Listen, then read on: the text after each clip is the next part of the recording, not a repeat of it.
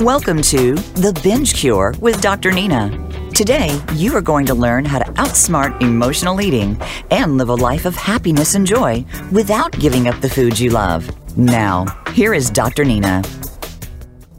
Hi, welcome to the Binge Cure with Dr. Nina. I'm your host, Dr. Nina Savelle Rocklin, and I am here to help you liberate yourself from emotional eating, take back control of your life, and feel good in your body, all without dieting, spending hours in the gym, or counting a single macro.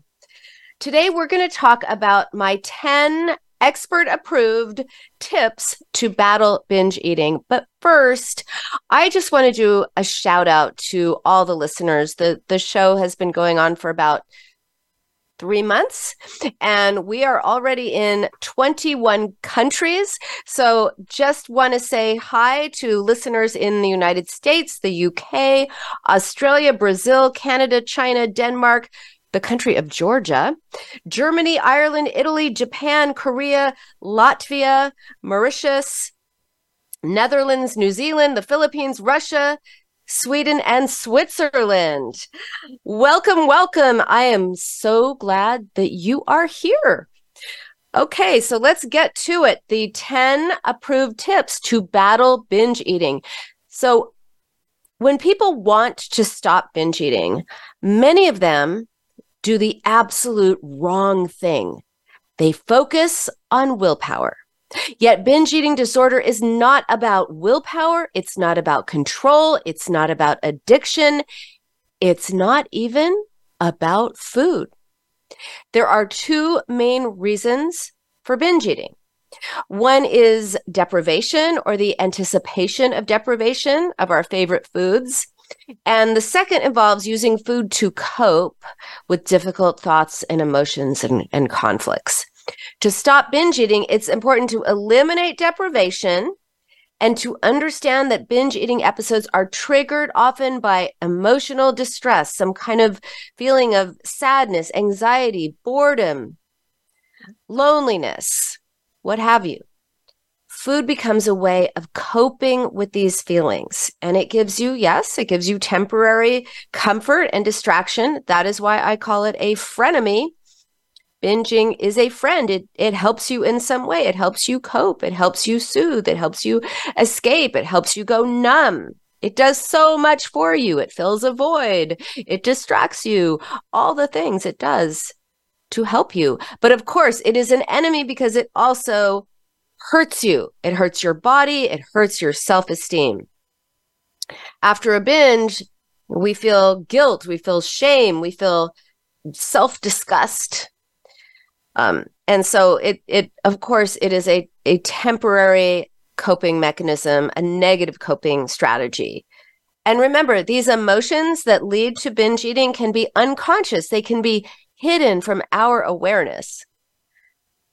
But when we delve deep into ourselves, when we are able to understand the emotions and unresolved issues that drive binge eating, that are the roots to binge eating, we can stop for good. That is why there is a cure. That's why uh, I created the binge cure method. It's not the binge recovery method, it's the binge cure method because you really can Stop binge eating forever, for life, for good. But understanding these internal roots, these, these triggers to binge eating, because we think often we're triggered by food. Oh no, we're triggered by something else. Uh, by understanding these, these triggers, we can create lasting change by, by creating new ways of responding to ourselves and responding to those triggers. So here are 10 tips to stop binge eating for good. First tip stop dieting. Stop it now. Stop, stop. maybe you maybe you always feel like you've been on a diet. And I know easier said than done. Maybe maybe you've been dieting your whole life. Maybe you're constantly worrying about what you're eating, when you're eating, how much you're eating. If the answer is yes to any of those, it is time to face a difficult truth. Dieting is counterproductive to beating binge eating. In fact, it actually can cause binge eating. It is something that leads to binge eating. That's why there's the diet binge cycle, right? Now, why is that? I, I alluded a moment ago to deprivation. And yes, the experience of deprivation and the anticipation of deprivation, which is, oh, I'm going to go on a diet tomorrow and I'm not going to be able to eat anything I like. That's the anticipation of deprivation. Or I'm on a diet and I can't eat what I want. That is the experience of deprivation. It can be an incredible and, and powerful trigger for binging. If we're constantly telling ourselves that we can't have certain foods, if we have to limit our calorie intake excessively, also, we automatically set ourselves up for failure. Our minds rebel against the idea of restriction. And this leads to overeating or worse, you know, binge eating. Am I suggesting you you stop dieting and just indulge in unhealthy eating and forget about maintaining a healthy weight or a healthy attitude towards food? Absolutely not. That is not what I'm saying. The key here is moderation, not elimination. Of course, it's really hard to be moderate when you're when when you have a coping strategy of using food to cope. But the good news is when you when you really find new ways of coping, it's a lot easier to make those healthy choices so again, deprivation. It's basic human psychology. The moment we know we're we're not supposed to have something, we want it more. Can you relate? I'm guessing you can. The healthy approach is to stop dieting and give yourself permission. Again, easier said than done. Give yourself permission to eat your so called forbidden foods. And permission does not mean permis- permission to binge, it means permission to partake, to have some, to eat a portion of them. Because when you do that, you give yourself the gift of choice. You can choose if you want something, and if you have it, how much of it you want. Research has shown that taking away deprivation can be an effective strategy in helping people to stop binge eating. If you've been listening to the show, you may have heard me talk about the woman who came to me to ask me to help her stop having vanilla milkshakes every day after work. She just every day she told herself she was not going to have a vanilla milkshake and every day she would go and get a vanilla milkshake and then she would hate herself. She felt so bad. It was vanilla milkshakes every single day. She felt like she was addicted to vanilla milkshakes and she could not stop. So she came to me please help me dr nina help me stop eating vanilla milkshakes. What did i tell her to do? I told her that every day after work i wanted her to go and get a vanilla milkshake now, naturally, she looked at me as if I had possibly lost my mind. but I said, I know, I know, it sounds crazy, but just do it. Just trust, trust me. I, there's a method behind my madness, right? Just do it. Like you trying to not have them has not helped you. So how about do it, do it my way? Every day I want you to have it. Well, about the fourth day, she called and said, Oh, I'm so sick of vanilla milkshakes. Do I have to keep e- eating these things? now, what what happened? She she when she had permission to have them, she could make the decision of whether she wanted to have them or not. When she told herself she couldn't have them, she wanted them. So it really it, it really sounds counterintuitive, but the more you give yourself permission to have those foods, the more you can set up yourself for choice. In fact, there have been studies that support this. One one study found that people who were allowed to eat a variety of foods including their forbidden foods without any restrictions or any deprivation experienced a significant reduction in binge eating episodes. When you can have what you want, you're not eating it out of deprivation. So when you feel deprived of, of certain foods or certain food groups, you are more likely to engage in binge eating behavior. It's a way of compensating for that restriction or that deprivation. But by removing that deprivation, you are less likely to do it because now you have choice and you actually feel in control. Also, many studies have shown that that restrictive dieting and deprivation are predictors for developing binge eating disorder. So taking away deprivation is very beneficial in helping you stop binge eating, stop dieting, because guess what? When it comes to binge eating, like I said, it's not about willpower, it's not about control, it's not about addiction, it's not even about food. So, the next tip after Uh, you know, not dieting, stop dieting now, is to consider what's eating at you, which could be the most important question you ever ask yourself. If binge eating is an emotional response to something, what is the trigger? What is the the stress, the feeling, the trauma, whatever it is that is actually triggering that response? Can you name it? What's going on with you? What's eating at you? What's weighing on you? Identifying the emotional triggers behind your binge eating can be a daunting yet necessary step. It's daunting because it it's it, we're so good at going right to food. It's hard to figure out, well, what's going on with us? We're so quick that we I call it bypass binging. We bypass whatever the true feeling that we have is or the true trigger the true conflict the true thought that that is causing us to feel uncomfortable and we go straight to food before we even know we're having these thoughts before we even know we're having an emotional reaction. So uh, we often will binge not because we are physically hungry. Sometimes it's it's that but that's not an emotionally driven binging. Um, it's because we're emotionally starved. We're stressed and unresolved issues, stress, anxiety, loneliness, anything that is uncomfortable can lead to binge eating to cope. So, what's the solution? It's identifying your emotions, listening to what's going on with you without judgment. I often say be curious, not critical. I'm actually drinking from a mug that says curious, not critical. um, be curious, not critical, because when we are curious, we are more likely to f- find answers. When when we say to ourselves, "Oh, I can't believe I ate all that pizza. What's wrong with me?"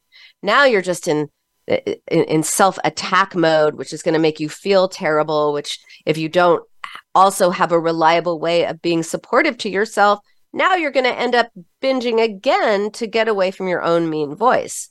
But if you say, okay, what was that about? Why did I eat that pizza? What was going on with me? What was happening right before I decided that pizza is something I must have now? What is that? When you're curious, your mind is going to come up with answers, right? And if you can't do it by yourself, this is where professional help can be invaluable it's very hard to have an objective view of our subjective situation. We are in our lives.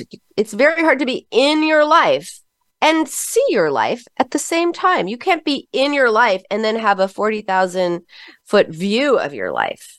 Impossible. You can't be objective.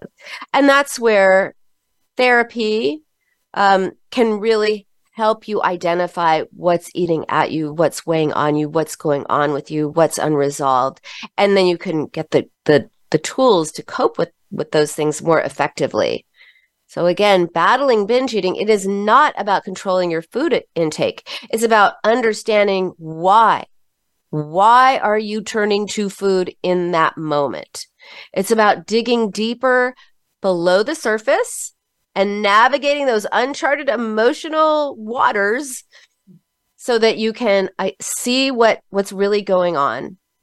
And once you see it you can deal with it. We can't fight an invisible army. We just get beaten up.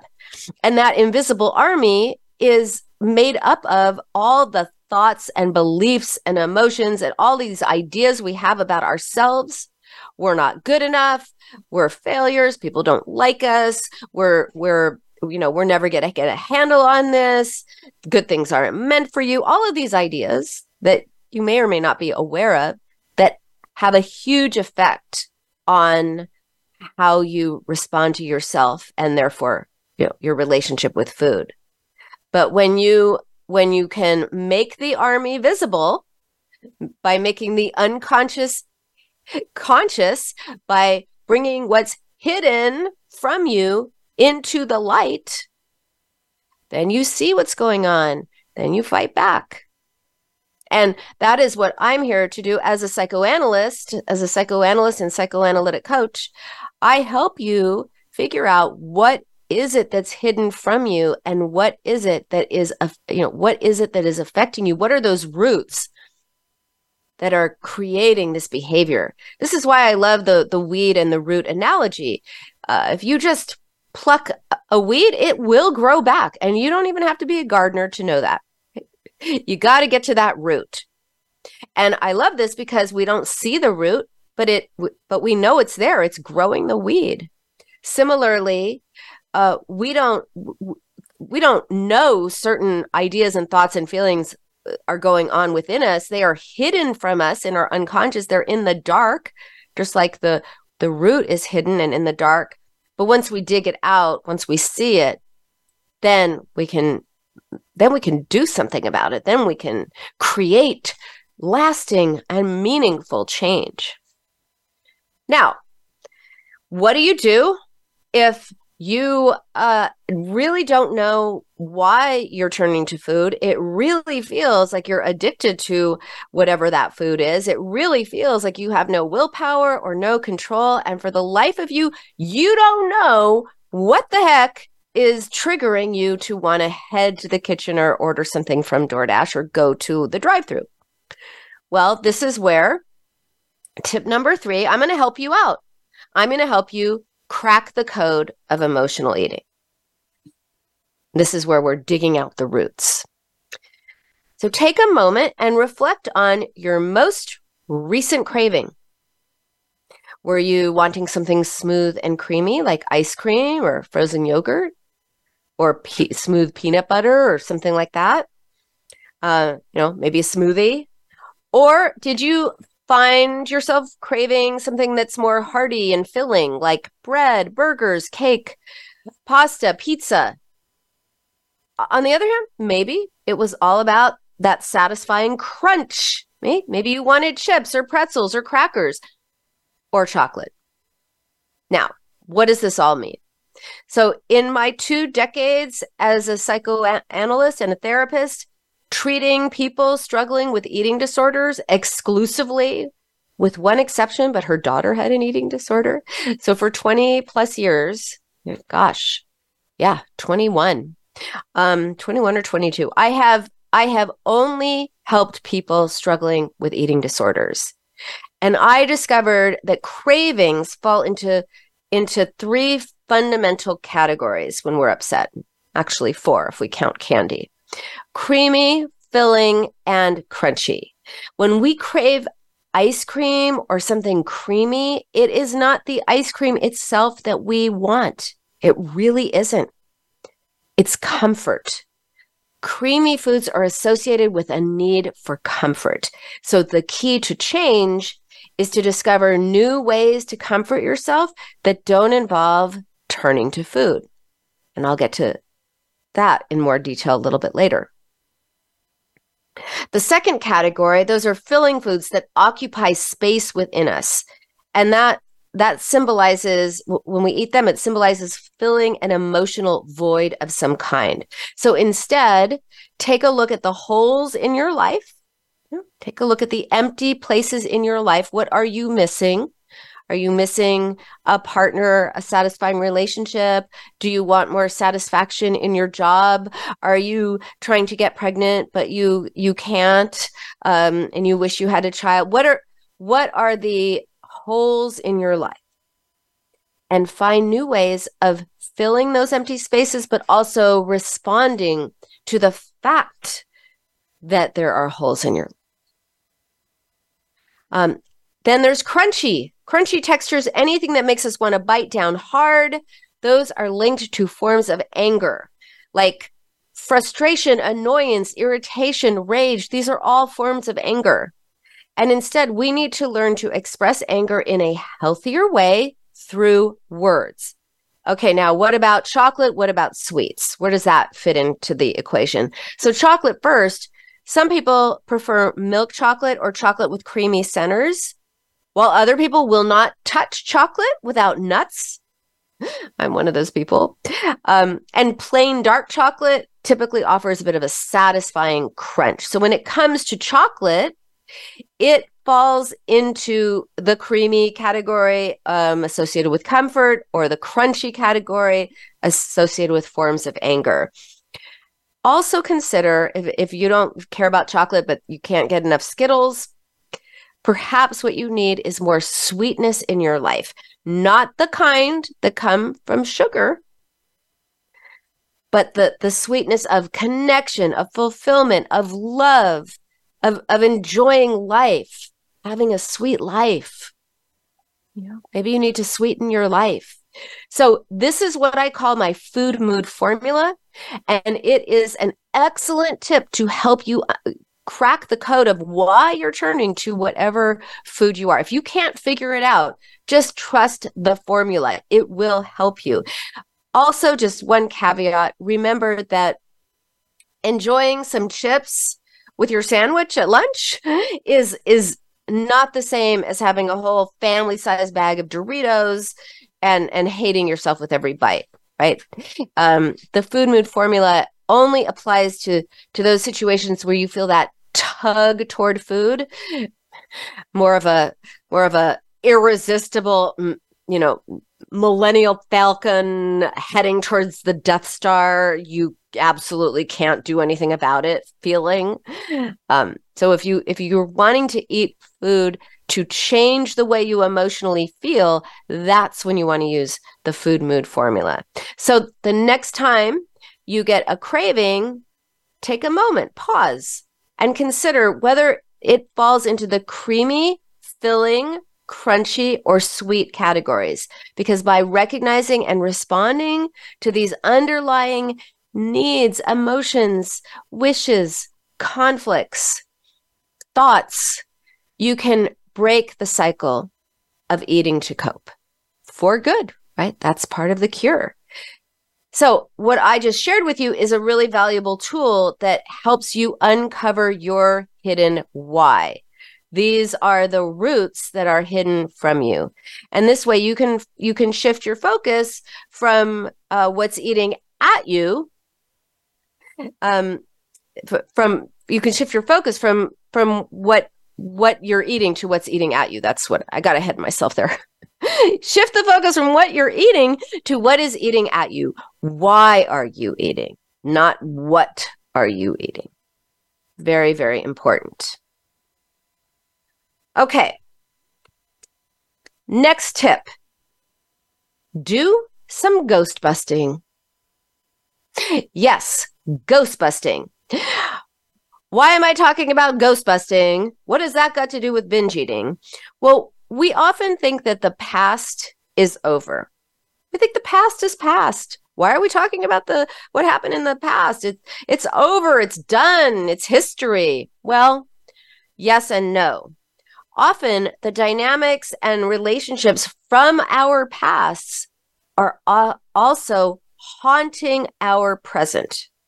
So, uncovering those early childhood experiences or relationships that are still affecting us, still haunting us in a way, that can be really helpful and can illuminate what these patterns are um, so that you can then resolve them and be done. So, one way to identify these patterns is to reflect back on your early memories and experiences. Think back to your childhood, try to recall any significant events or situations that might have influenced your relationship with yourself, but also your relationship with food. For example, were there any uh, instances where you were restricted or deprived of certain foods? Um, for example, my parents, I don't think they listen to the show, so I think I'm safe to to to share this. My my father was super controlling with food. There's a reason I became the poster child for eating disorders and now an eating disorder therapist. Okay, so here's what here's what he did. He would put like breakfast cereal into into baggies. He would put like a little amount of what he thought was the appropriate amount to eat into a baggie and then he would it was and often it was like granola. So he'd put like a quarter cup of granola into a baggie and then he'd lock it up. Yes he would lock it he would lock it. And every morning he would come and unlock it and give me and my brother a baggie of granola. But my brother was a growing boy so he got two baggies. Anyway so what do you think that created in in me and my brother? Well we we felt so deprived so restricted that we couldn't get enough granola or whatever it is. He did the same for cookies. He did the same for all the things. So it just created this this sense of I want that thing that I can't have. Whereas if he just let us have, you know, granola for breakfast, we would have regulated our intake. So that's an extreme example, but uh, I've heard similar types of things um, happen. So did anything like that happen to you? Were you not allowed to have things? Did your parents hide certain foods? Did they dole them out and say you can only have this many? Or or did you have any uh, emotional trauma that led to using food as a coping mechanism? When did you start using food as a coping mechanism? I know it's hard. It's hard to look into the past. But you know what's harder? What's harder is to is to struggle with binge eating and hate yourself every day when it happens and wake up vowing to be good and and think about food all day. That's hard. And thinking that you have to do that for your life. That's really really hard. So yes it is hard to look inward. It is hard to look backwards. But by doing that and seeing what's going on and and recognizing what what are the problems? What are the triggers? How did i learn this way of relating to myself and food? Then you can deal with it. And then you can create a different way of coping. And then you are free and you really can enjoy the binge cure. So by exploring these memories as tough as they are you gain insights into the origins of your binge eating behavior. Very, very, very important to do that. Um, so we're going to take a, a, a, short break in just a, a few seconds. And when we come back, I'm going to talk about some other things free association, considering your psychic abilities. Oh, that's a good one. And you're going to relate to that I I I don't have to be psychic to know you're going to totally relate to that.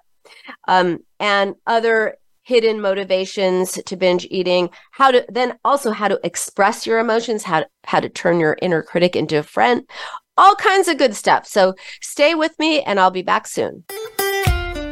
Follow Voice America at facebook.com forward slash voice America for juicy updates from your favorite radio shows and podcasts. Are you tired of the endless cycle of dieting and binging? Ready to break free from emotional eating and regain control of your life? Look no further than The Binge Cure with Dr. Nina, the transformative radio show that will empower you on your journey to food freedom. Dr. Nina is here to guide you every step of the way. Join her as she delves into the true causes of binge eating, uncovers hidden triggers, and gives you effective strategies for lasting change with practical tips and inspiring stories of transformation. The Binge Cure with Dr. Nina will help you nurture a healthier mindset, embrace self compassion, and rediscover your true self.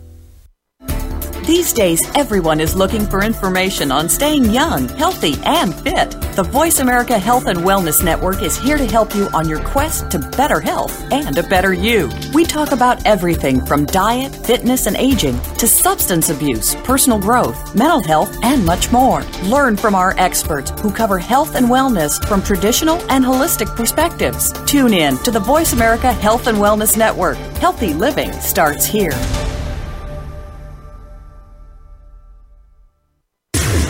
Voice America programs are now available on your favorite connected device, including Amazon, Alexa, and Google Home. Through streams with Apple Podcasts, TuneIn, and iHeartRadio, listening to your favorite show is as easy as saying the show name followed by the word podcast. Hey, Alexa play Finding Your Frequency podcast. If that doesn't work, try adding on TuneIn or on iHeartRadio or on Apple Podcasts. Opinions, options, answers. You're listening to Voice America Health and Wellness.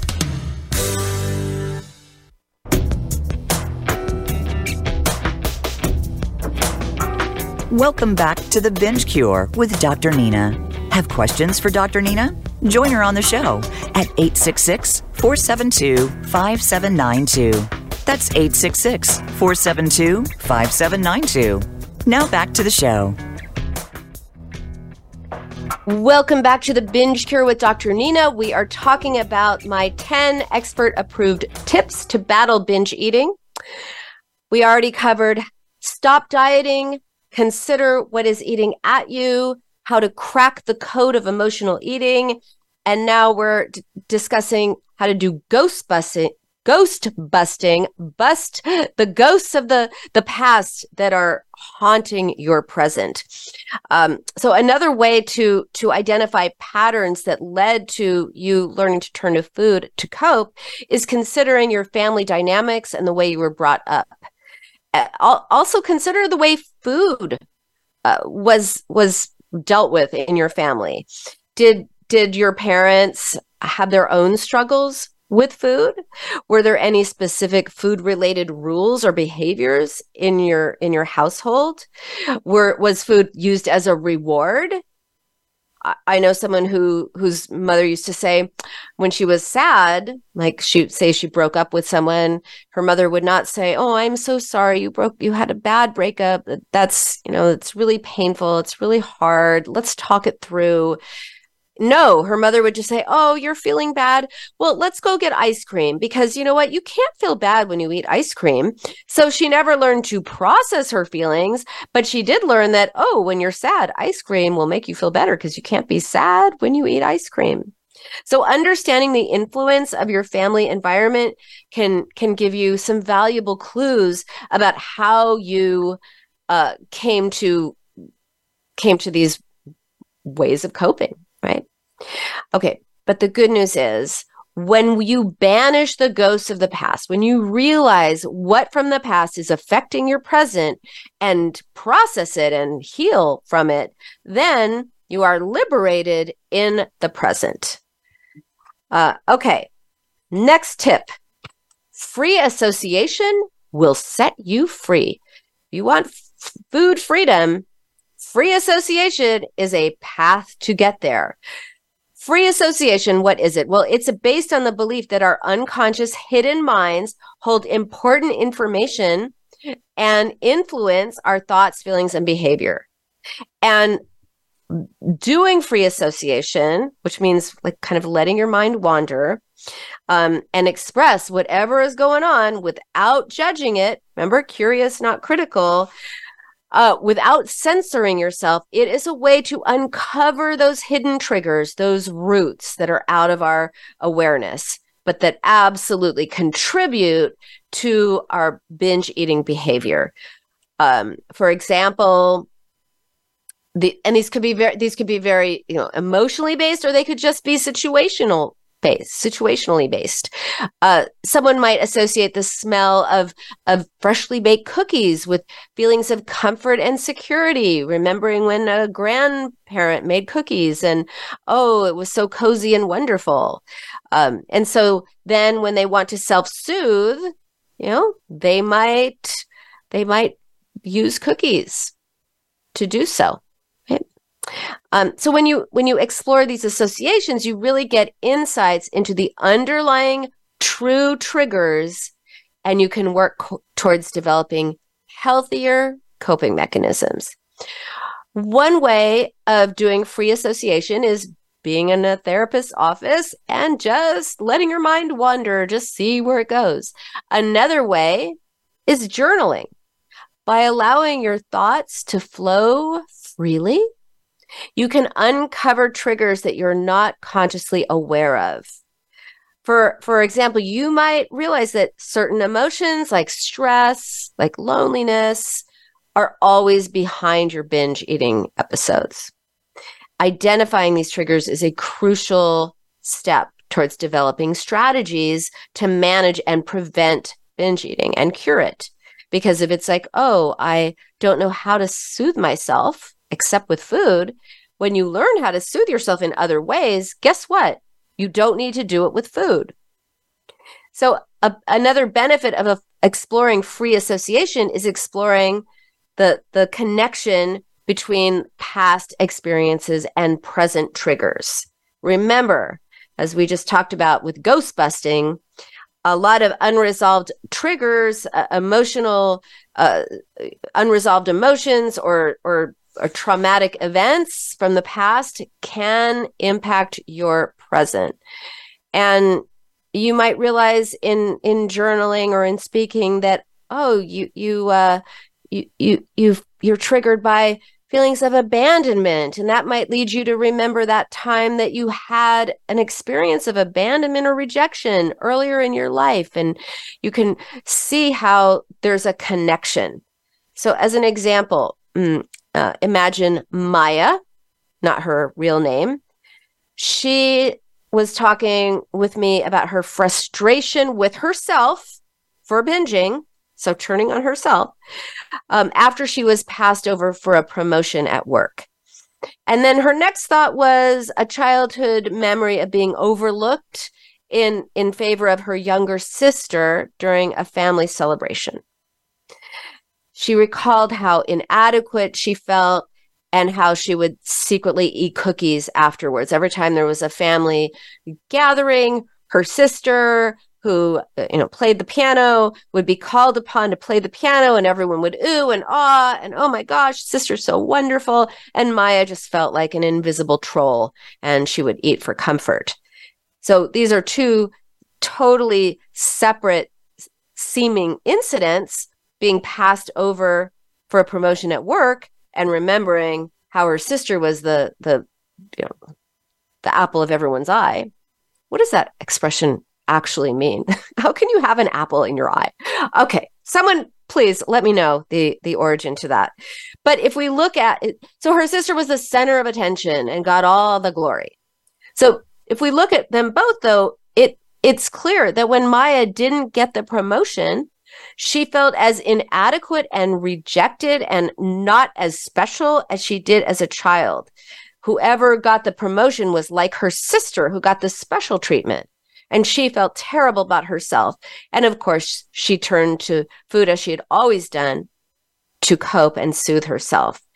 And of course, that that temporarily soothed her and and kept the painful memories of her past out of her awareness because she's not thinking about oh yeah this reminds me of my past when i uh, when my my sister was the golden child and i was just the the one on the side but but it's really necessary to look at that, right? You have to look at what are these wounds from the past?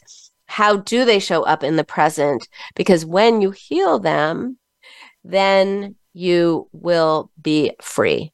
And what did Maya have to do? She had to mourn, you know, go through a grieving process for how her life was living with this favored sister and heal from that. Whereas before she'd been like, I just know that's how it was. My parents did the best they could, you know, whatever. No, that it didn't heal. She had to heal by going through that whole mourning process, grieving what happened and what didn't happen. And then when when she when she's healed, she's not going to be so vulnerable to ha- to being triggered right? When you're healed, then someone you don't get the promotion. Oh well, not oh I didn't get that promotion and it takes me back to a, a painful period of my past, and it's all too much. So that's why free association can be very helpful, along with ghost busting, to figure out what in the past is affecting your present. Okay, my next tip is this consider are you actually a mind reader? Consider your psychic abilities. Mind reading, being psychic, involves making assumptions about what other people are thinking and feeling without any actual evidence. You think you know what's going on in their minds. which can create a sense of insecurity and anxiety, which can then trigger the urge to cope with food. So it's um, it's it's it's a very bad trigger, and it's it's really common. For example, if someone believes other people are are judging them for their appearance or or what they're eating, you're gonna they're gonna binge to cope, possibly temporarily escaping those painful thoughts and emotions. We often think we know what other people are thinking. You may be you may be thinking, I know I'm not psychic. I don't work for the psychic network. this doesn't apply to me. But if you've ever thought, oh, I, I bet they're thinking this. Oh, I'm just know their reaction is going to be this. Or, yeah, I can tell that they're thinking this. I know they're thinking that. That's mind reading. And you are not psychic.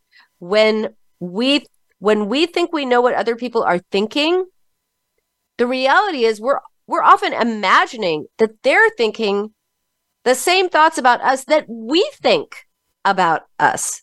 So if we are self critical, we assume other people are criticizing us.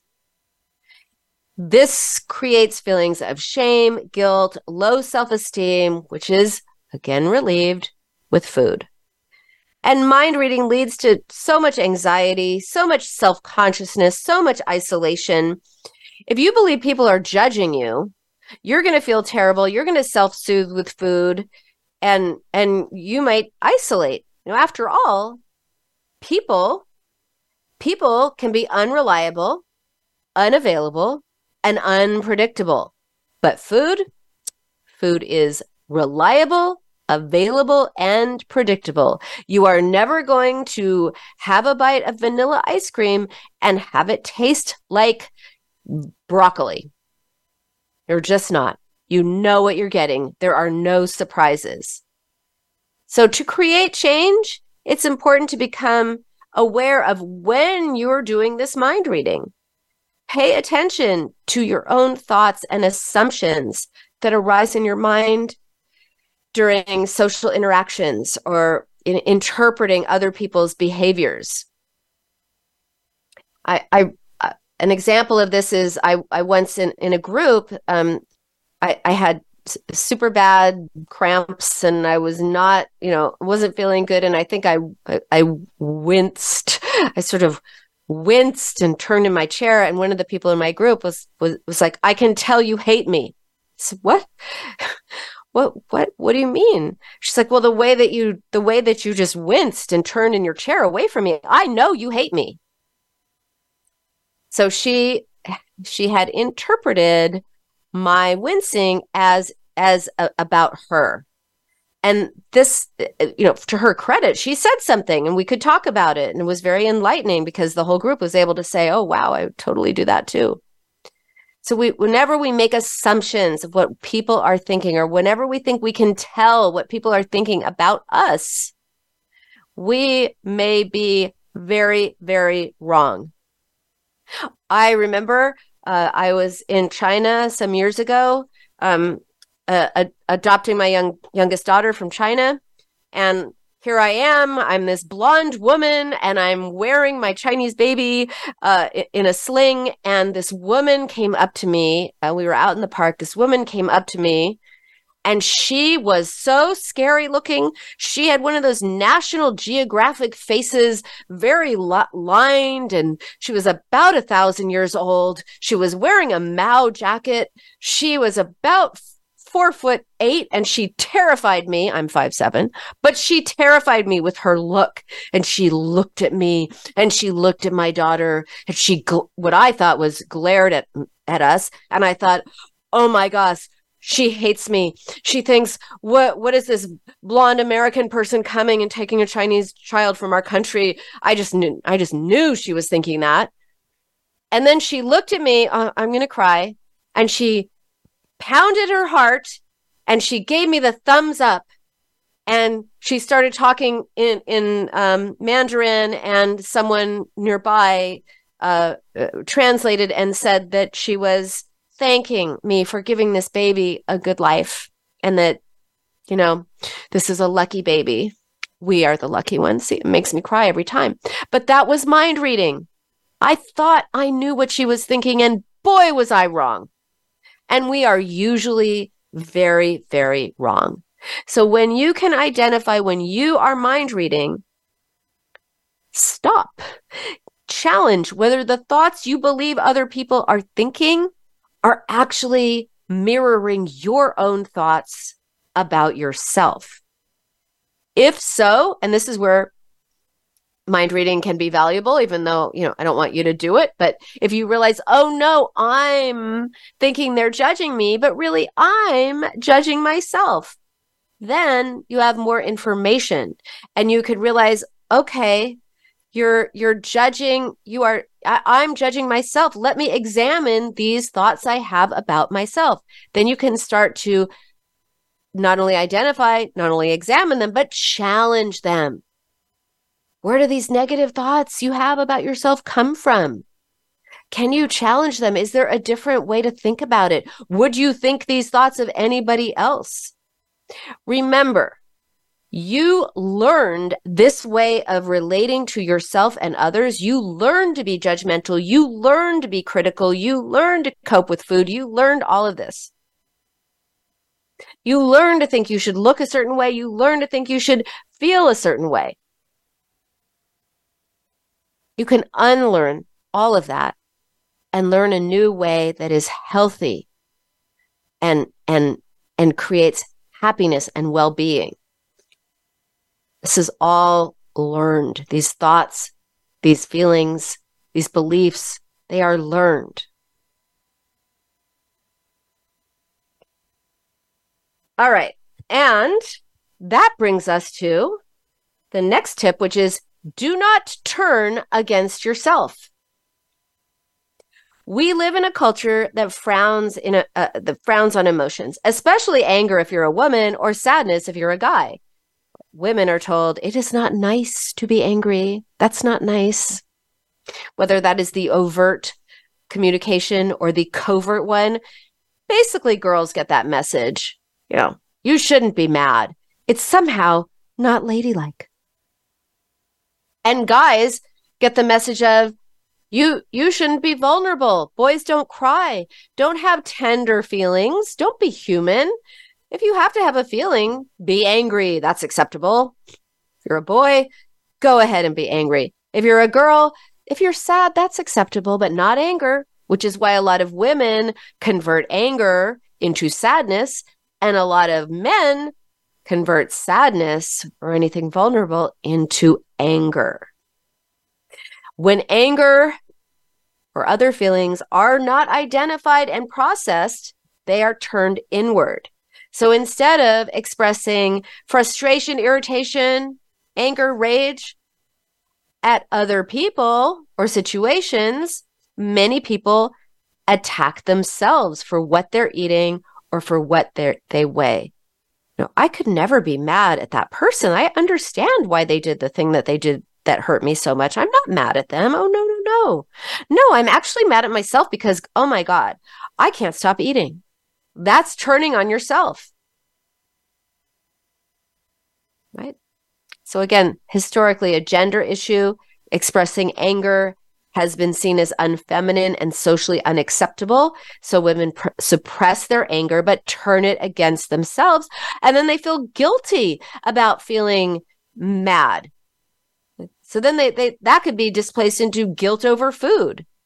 When in the beginning, all that was going on is you're upset, you're angry, you're frustrated. And that's just a reaction to a situation.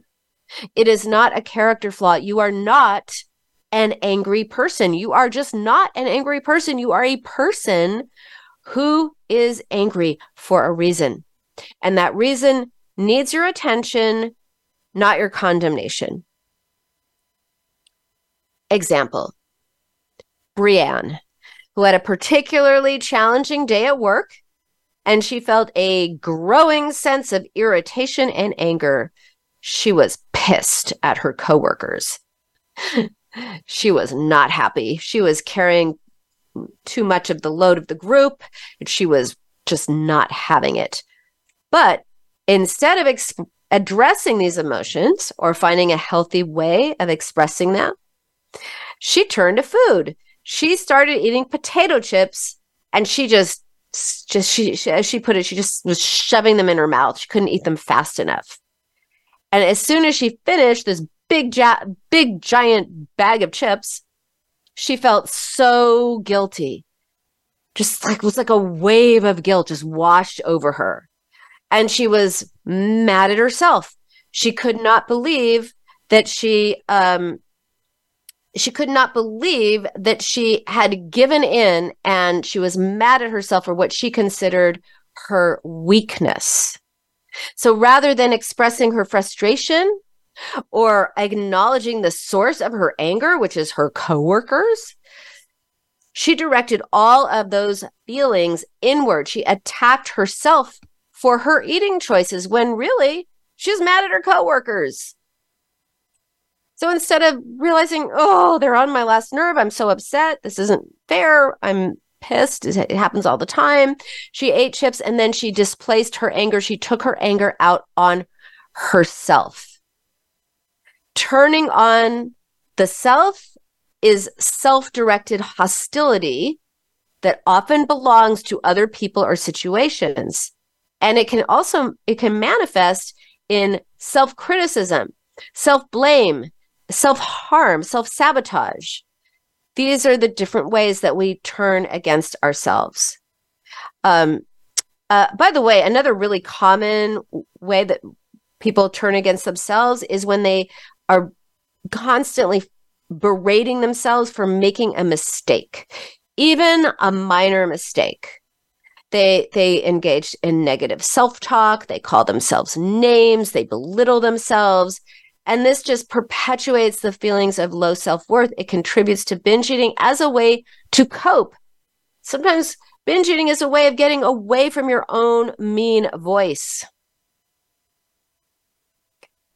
No? So if you're not mean to yourself, guess what? You don't need to escape yourself when you're when you can really sh- show up for yourself and be there for yourself and be kind to yourself. You don't need food to cope because now you're comforting yourself with words. Not comfort food. All right, next is identifying your hidden motivations. And what do I mean by hidden motivations? Um, here are some examples symbolically filling a void if you're lonely, converting emotional pain to physical pain if you're uh, if if if you're hurt, emotionally hurt, and uh, displacement. So filling a void means turning to food as a way of compensating for some emotional or psychological or situational emptiness. Um, consuming a, a lot of food, it it fills it fills you up. It literally fills a, a void. It gives you a sense of fullness, which serves as a substitute for other unmet needs or desires. It fills the holes. But by identifying and filling those holes in your life that we talked about earlier, you you have a sense of fulfillment. Look at the words we use. And you stop using food to fill that emptiness. Uh, another hidden reason is turning emotional pain to physical pain. It's easier to feel physical pain than it is to deal with emotional pain. So if we turn s- s- heartaches into stomach aches, we temporarily escape what's hurting us on an emotional level. Um, and by the way, this is out of awareness. This is not conscious. No one's like, mm, I feel a void within because I'm lonely. So there, therefore, I will go and eat the kitchen. No, it's not conscious. It's hidden. These are these are all roots. Uh, displacement is another hidden motivation. So uh, imagine Alex, who expressed intense self-loathing every time he binged. And he mentioned a, a, a, recent argument with his wife. He said he felt stifled, he felt unheard, he he was upset with her, but no, no, he was more angry with himself for binging than he was with her. Mm, not actually true. His anger towards himself for binge eating, turning on the self, was actually a displacement of the anger and frustration he felt towards his wife, but couldn't express because he felt guilty being upset with his wife. So he was using food as an outlet for emotions he couldn't confront directly. But by recognizing this, this pattern, he was able to create change. He addressed his communication issues with his wife. Why did he why did he like have such a problem recognizing that he was upset with her? Has to do, of course, as all things do, with his past. Ultimately, he stopped binging. All right, I don't have much time left, so I am going to save the next two uh, for another time. Um, but briefly, they are to to express your emotions and turn your inner critic into a friend, and um, that is it. That is our show for today. Thank you so much for joining me on the Binge Cure with Dr. Nina. I am here every Thursday at noon Pacific here, here on Voice America. And if you if you liked what I had to say today and you want to do a deeper dive into these topics, please check out my book, The Binge Cure Seven Steps to Outsmart Emotional Eating. It is available on Amazon in all formats, including Audible, if you want me to read it to you. And I also have the accompanying book, The Binge Cure Journal, which will help you take the ideas in the binge cure and take action on them. So that's it for today. Again, stay curious, not critical, everyone. And I will see you next week. Bye for now. Thanks for tuning in to today's episode of The Binge Cure with Dr. Nina. Each week, she offers valuable insights to stop emotional eating and give steps to lead a joyous life. Tune in next Thursday at 12 p.m. Pacific Time on the Voice America Health and Wellness Channel.